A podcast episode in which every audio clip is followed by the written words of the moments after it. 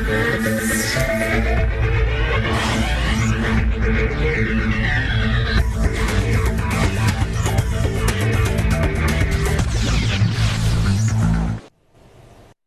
Welcome back. You're watching Stockwatch with me, Giulietta Talevi, and joining me this evening to tackle your questions are Alex Duys from Umthombo Wealth and Kayalethu Nodada from Old Mutual Investments. So if you'd like to send questions to us, please SMS 41392, email stockwatch at bdtv.co.za or tweet us at businessdaytv using the hashtag stockwatch. Uh, Kayalethu, nice to see you there this evening. I know that Alex is having a few problems with his audio, so it's just the two of us for now. Um, not a, a, brilliant day for the market um, if you consider what happened to the currency markets. Um, but at least we finished in the green, and to some extent that was all thanks to to Naspers, I, I imagine. What was behind that jump, which kind of uh, was, uh, I, I, suppose, in contrast to to a lot of other moves uh, to the downside that we saw? Um, well, good afternoon, um, and thanks for having me. Pleasure. Um, so what we saw today, I mean, we're taking context of what we saw on Friday. I mean, the market was down uh, markedly on Friday following uh, and pretty much digesting what the Fed um, and other central banks had done with interest rates. Uh, the hike, mostly expected, but the key negative surprise, I guess, was that uh, the commentary of the Fed post um, going into uh, the end of the year was that they might hike more than what the market is expecting. Uh, so they were more hawkish than expected. Um, and you saw that across quite a lot of the central banks uh, around the world, uh, with the exception of UK, which um, uh, where you saw uh, the UK come in uh, with the stimulus, um, effectively stimulus package, uh, proposed tax changes, um, and we saw that playing out in the pound. But basically, it was quite a bad day, a negative day for risk-off assets, um, so rather risk on assets. Yeah. On Friday and today, we saw a little bit of a bounce with some of the tech stocks um, even in the US for that matter, uh, bouncing uh, from the lows from Friday. I mean, to some extent, uh, the Chinese government uh, sort of wants to come in and support its stock market. Um, Alex, um, I, I, think we, you can probably hear us. I hope we can hear you now. Um, uh, uh so, uh, um, is that a is that a savvy move? Is that kind of a you know it puts a, a floor underneath um, any um, stock with exposure to China. I mean, we, you know, there's an ETF on the South African market, the China MSCI uh, uh, ETF. Um, are you quite sort of convinced by that? Good evening. Um, hope you can all hear me. Um, yes, we can. So I think investors need to, I think, start to get used to the fact that over the last 14 years, we've got so much monetary and fiscal stimulus that we're not really used to what when there's a real sell off in the markets or economic downturn that you have to take the full pain. Mm. Um, so what we're seeing at the moment, of course, and specifically in the United States, is seeing um, quantitative tightening, and at the same time interest rates going up. So that means there's no more fiscal support or, or quantitative easing trying to buy back shares or bonds whenever they're under pressure to try to support the market. So that means the political downside is a lot more than we've experienced over the last 14 years. Mm. Now you always will get some um, governance or central banks that will perhaps be against the, the current uh, status quo. For example, China they might be giving further stimulus and so forth. But the fact of the matter is, the Chinese economy is slowing down. You know, I mean, I think they expect that GDP growth is reaching about three percent for this coming year. Even next year is going to be disappointing as well. They've got huge amount of debt issues, um, specifically on the personal side of things, and a massive um, property potential crisis there. So I don't think stimulus can really move the structural issues they've got, you know, over the medium term. So I think investors will have to brace for some pain, mm. unfortunately. And, uh, you know, high interest rates, high inflation, high unemployment, low asset class prices.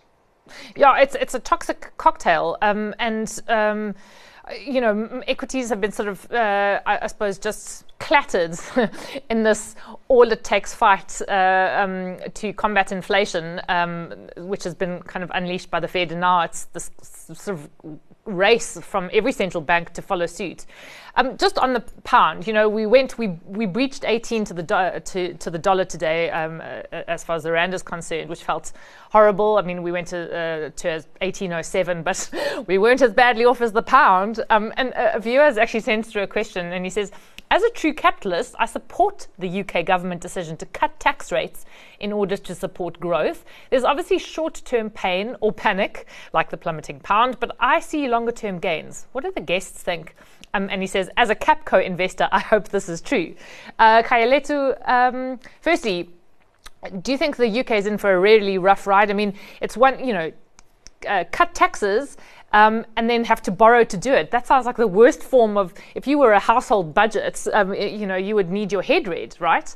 Um, but this is what they're doing. So th- the, the, suggestion is that they've lost all credibility with the market. Um, uh, is it going to be a savage ride out here f- for the pound, uh, for starters?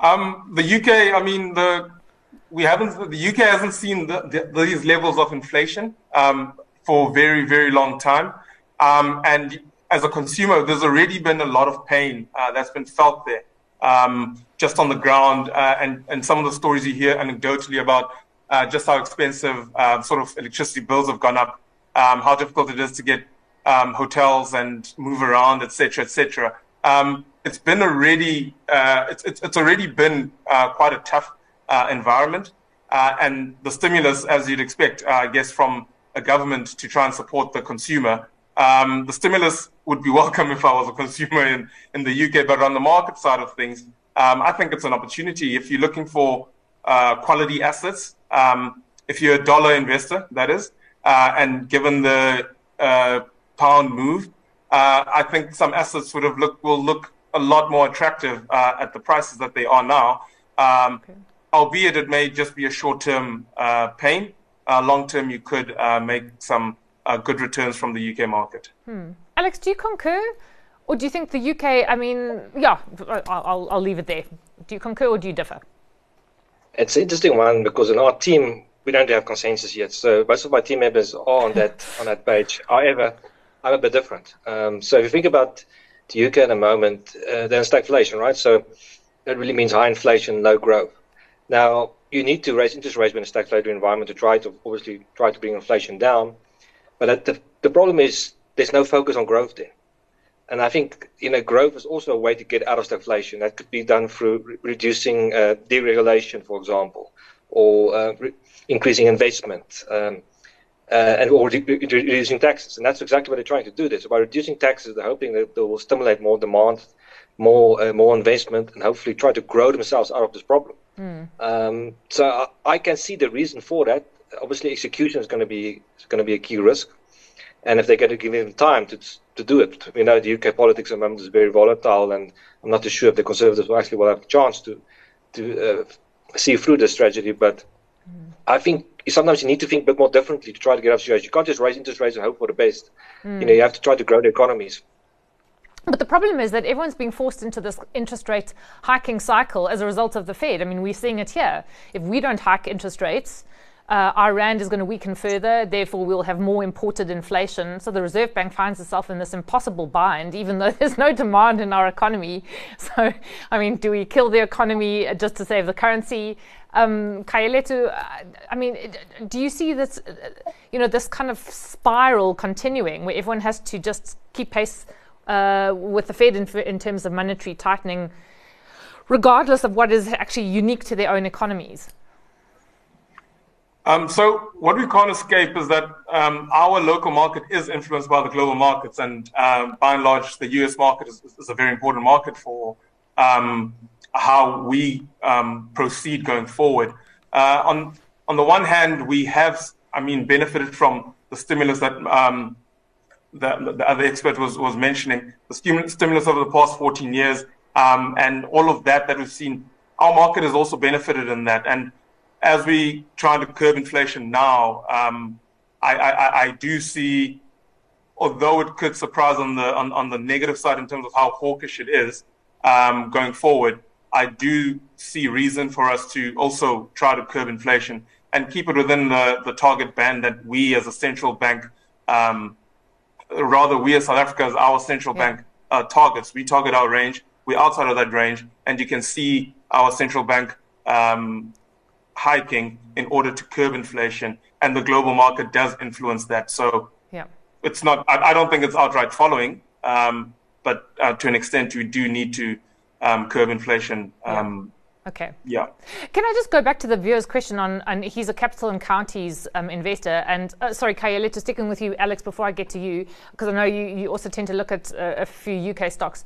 Um, would you be buying more Capco shares at this point? I mean, you suggested that this is a is an actually an opportunity to maybe take advantage of the panic. Um, is that something that you would buy, or are property shares in the, the UK now at a sort of precarious juncture, given what's going to happen to interest rates there?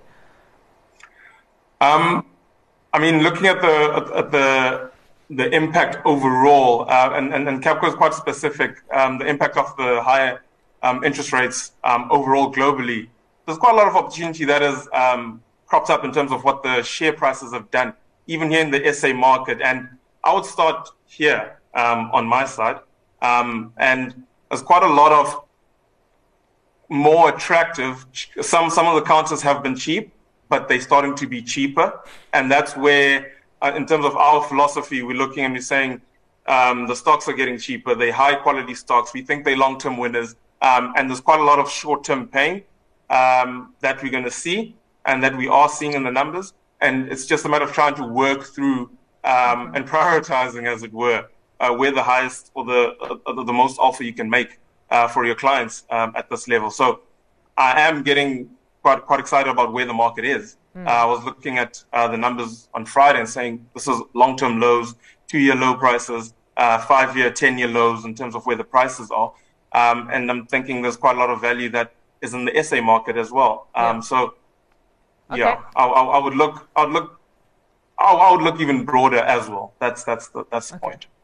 Alex, uh, just going back to you to, to finish off the segment. I mean, if we look at capital and counties or uh, UK property stocks or any UK shares, um, is it a good opportunity to, to get in there or to buy more or to sell out, which uh, doesn't seem to be where either of you are at, the, the latter? Yeah. Yeah, so unfortunately, I'm not an active manager in the UK, but I can imagine there must be lots of opportunity for active managers in the UK at the moment. So if you do want to invest in the UK, I'd probably look for active manager instead of buying ETFs, because I'm sure that specifically in, in, the mid and small cap UK space, some of the stocks must have been sold off to ridiculous valuations. Um, so I think yeah, that's opportunity. Now the problem with Capco, I used to be quite constructive on the business, but they have lost quite a lot of optionalities. You know, a few years ago, they had to sell uh, Earl's and so they don't really have anything that's going to really grow the business. Covent Garden is already a relatively mature asset at high valuation. Of course, doing now the um, merger with uh, Shaftesbury, which is going to expand that offering and so forth. But I don't see any much optionality for that business to really grow its earnings strongly over time and then earning a good yield. Mm. So there's probably better opportunities in the UK market.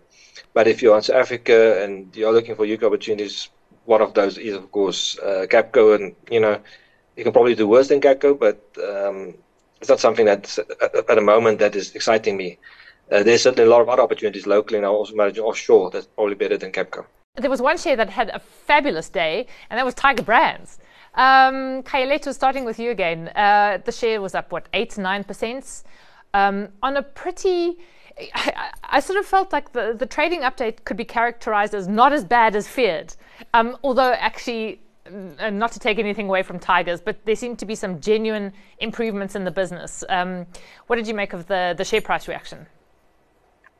Um, yeah, uh, we'll say the um, earnings numbers came out um, earlier and they were better than, than, what the market expected. I mean, 35 to 45% um, HEPS growth expected, uh, albeit with, if you think of what happened last year, there were there was still unrest. There was um, there was a product recall last year uh, in their canned vegetables. Um, so there are some of those impacts that are in the base, but the second half momentum in the second half, the positive surprise was that uh, they were able to pass on quite substantial double digit inflation mm. um, uh, to curb some of the cost pressures that uh, we've seen across um, all the producers, actually. And um, that is actually positive momentum going into the second half of trading, um, which is, and the year end is 30 September, which is a, a few days out. Yeah. Um, so the numbers were, were better than expected. Second half was um, especially pleasing. there are some one source. Um, but yeah, it was a better than expected number and quite a good performance from Tiger Brands yeah, uh, this morning. I didn't actually realize that it closed over 10% higher, so, so 10.4% up today. Um, I know people like John Picard will be very happy because they have quite a lot of Tiger Brands in their fund, the most unwanted and unloved share in the JSE. Um, Alex, uh, the other thing that was quite interesting was how you know, they said all load shedding has has not been as disruptive to the business as you might expect. You know, they've kind of invested in alternative sources of supply, although they did caution that the generators that they have to run uh, cost them four times as much as Eskom electricity. So. I mean, so it's clearly not ideal to have to bear that cost because, I mean, that's also something that you're going to be struggling to pass on uh, down the line. Um, but yeah, uh, what what did you what other takeaways did you uh, make from from that uh, trading update? Well, we're kicking ourselves a little bit at the moment, because. We looked at uh, Tiger Brands very closely on late and decided not to buy it, but perhaps should have bought it. But uh, look, um, this is obviously a step in the right direction for Tigers, but a lot still needs to be done at a business. Mm. You know, I don't think you know a lot of strategic direction changes needs to happen there. You know look to sell some of the lower quality assets and focus on the quality ones. We do, because we do have a lot of number one brands, which has got a lot of potential and, and so forth. So perhaps they need to become smaller in order to become more nimble and, and focus on and value return for shareholders. And also then perhaps shift the narrative back to growth. Um, um, Alex, sorry, think, which, uh, which assets do you think they would should sell in your view? Well, certainly, I mean, the thing about the HPC business, uh, home personal care, I mean, that's something that doesn't really make sense, something they wanted to sell in the, in the past. We know Libstar doing something similar in that business. Um, you know, and some of the some of the brands that are perhaps are not leading brands uh, in their portfolio. So you just want to reduce, make the business more um, simple, reduce complexity, reduce unnecessary costs, mm. and perhaps also reinvest back into the mid management team in the business. So Tigers has lost a lot of skills uh, over the last 10, 15 years, and uh, it's un, unsure if they've really been able to replace those with adequate skills. So that's you know that's what you need to do. So clean up the business, make it more simple, reinvest back into getting quality people on board, make the business more asset light, with some growth potential, and I'm sure the rating will follow over time. But it's a lot of work to be done, but it's good to see Tigers at least giving some sort of yeah. positive update. But there are some one-offs in these numbers and so. We'll have to wait for the detailed results to get a true sense of what the true operating underlying performance was and where what the path is from here going forward. Yeah. Just sticking with the food groups, um, Kayalethu, there, there's been quite a lot of uh, uh, trading updates, bit of corporate action rumored to be about. I mean, and you have a plethora of options actually on the JSE. So you've got Tiger Brands, you've got AVI, you've got Libstar. Um, you've got um, Brait, actually, you know, which is going to uh, spin off Premier. Um, so there's there's quite a range to choose from. Uh, do you have a, a, certain view of the, the food sector on the JSE? Oh, and RCL Foods. Um, uh, and RCL is also um, could uh, you know spin off the chicken business and the sugar business. I mean, there's there's quite a lot of potential action taking place there. So, uh, if you had to survey the sector, do you have any particular favourites or any particular shares that you would just not go near? Um, yes. Um, so look at the food space. AVI stands out. Um, highly defensive business, very strong brands, ability to pass on price, protect margins, hold on to some of the volume, and they produce very high returns and they continue to reinvest in the business. Um, whatever's left from there, uh, they then maintain their very, um, I suppose, very high dividend yield and they continue to pay specials every probably two to three years on average. They pay special dividends, so it's a highly defensive business mm. um, and and pays a very a good dividend, very good capital allocators. So when you look at AVI, that's the one that stands out for me um, in the food space, um, and we, we we like that uh, for our clients and we like that for our portfolios, especially going into um, this part of the of the cycle, as it yeah. were. Okay, yeah, you want a safe pair of hands. Alex, uh, do you have a similar view, or are there any, any, others that take your fancy? Yeah, so I think if, if AVI can do, give you earnings growth of 5 to 6% over the next three to five years, share price will probably be closer to 100 Rand. Um, so I think that's that's the optionality in, in AVI. Not shoot the lights out, but I think it will give you decent returns if they can produce from this from this current earnings base. Um, RCL, which has been a massive underperformer for as long as I can remember, um, there is, of course, some corporate action happening there, and I think we want to look out for. Um, mm. Also within the Remgro stable. So it, it, could be that Remgro eventually decides to, to deal as RCL or, or, or merge it with their, some of their existing food business, and then RCL doing some additional deals, whatever the case might be. But once again, they first need to start to clean up their portfolio. I mean, we know in the vector business, the logistics is underperforming.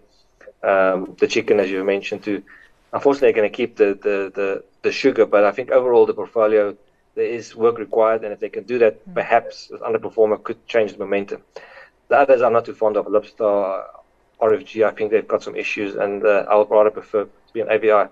And I can see a reason for something to be optimistic about Tigers, but there are yeah. some issues as I alluded to earlier. Yeah. Okay. Um, speaking of Remgro, um, there was the news today that it's going to unbundle its shares in Grindrod Limited.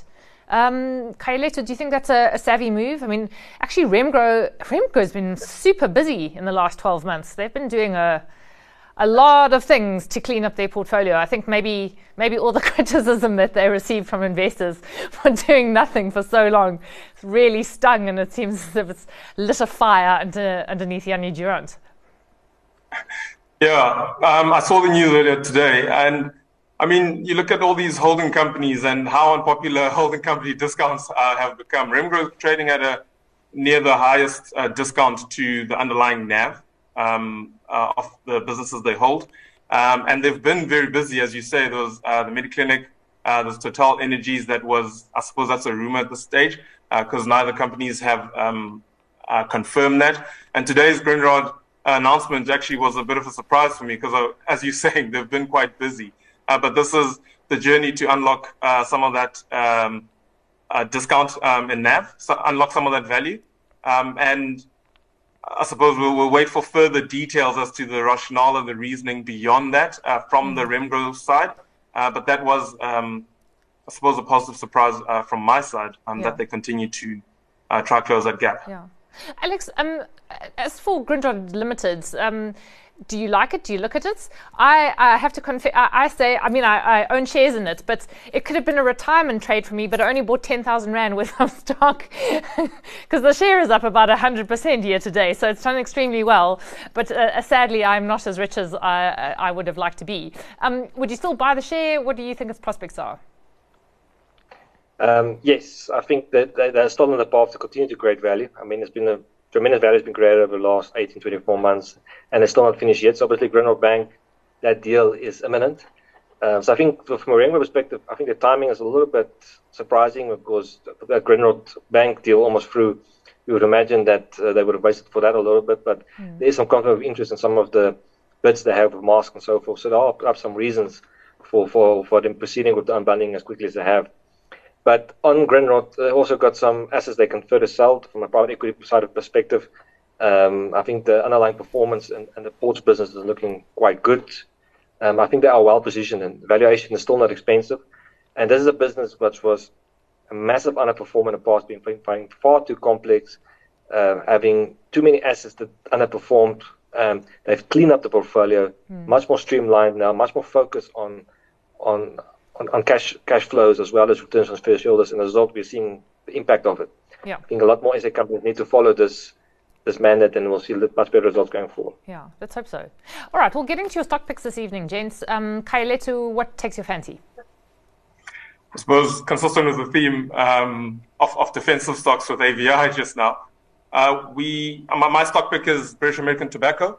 Um, like the defensive nature uh, of the business, especially going into a slowdown um, and or possible recession uh, that tends to do quite well uh, going through um, such such uh, negative periods. Mm. the rand hedge um, um, qualities are also quite attractive. Strong cash generation, uh, attractive dividend yield at over six to seven percent, basically.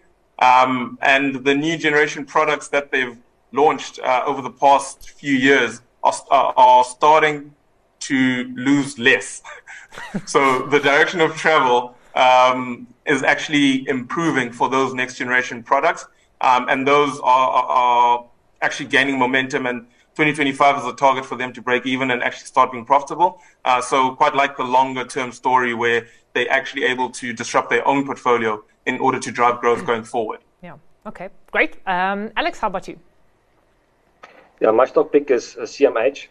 So a few months ago, when they had the annual results, it was one of my stock picks, and I said if CMH can grow earnings from this base, it will be a very good opportunity. So the day they, they brought out the interim statement, we saw a very strong update, and it seems like a very high, very high probability that they are going to have a very strong full year. Mm. If you analyze this earnings number, it gives you roughly about a PE of just slightly below five. or a dividend yield in the region of 14%. Jeez. For CMH. And usually H2 is also better for, for CMH than H1. So I think the valuation is still very compelling. Even as Africans are getting poorer and poorer and they're not saving, they are still buying a lot of cars. you can just look at the demands for the likes of Aval and so forth, is going through the roof. So mm. I think uh, CMH have, have gained, gained market share, which they're going to retain specifically in the car rental side of the business. Um, I think they're going to have a cracker set of results, and it's still attractive from a valuation perspective, in my view. And there's just so many opportunities in SA Inc. at the moment where you can pick up, mm. you know, stocks at less than P of seven, dividend yield of X of seven. Here's a stock with a P of about five, dividend yield of 14. Yeah. You know, high, a very high quality of earnings, no, no balance, no, uh, no debt. Quite a no-brainer for me.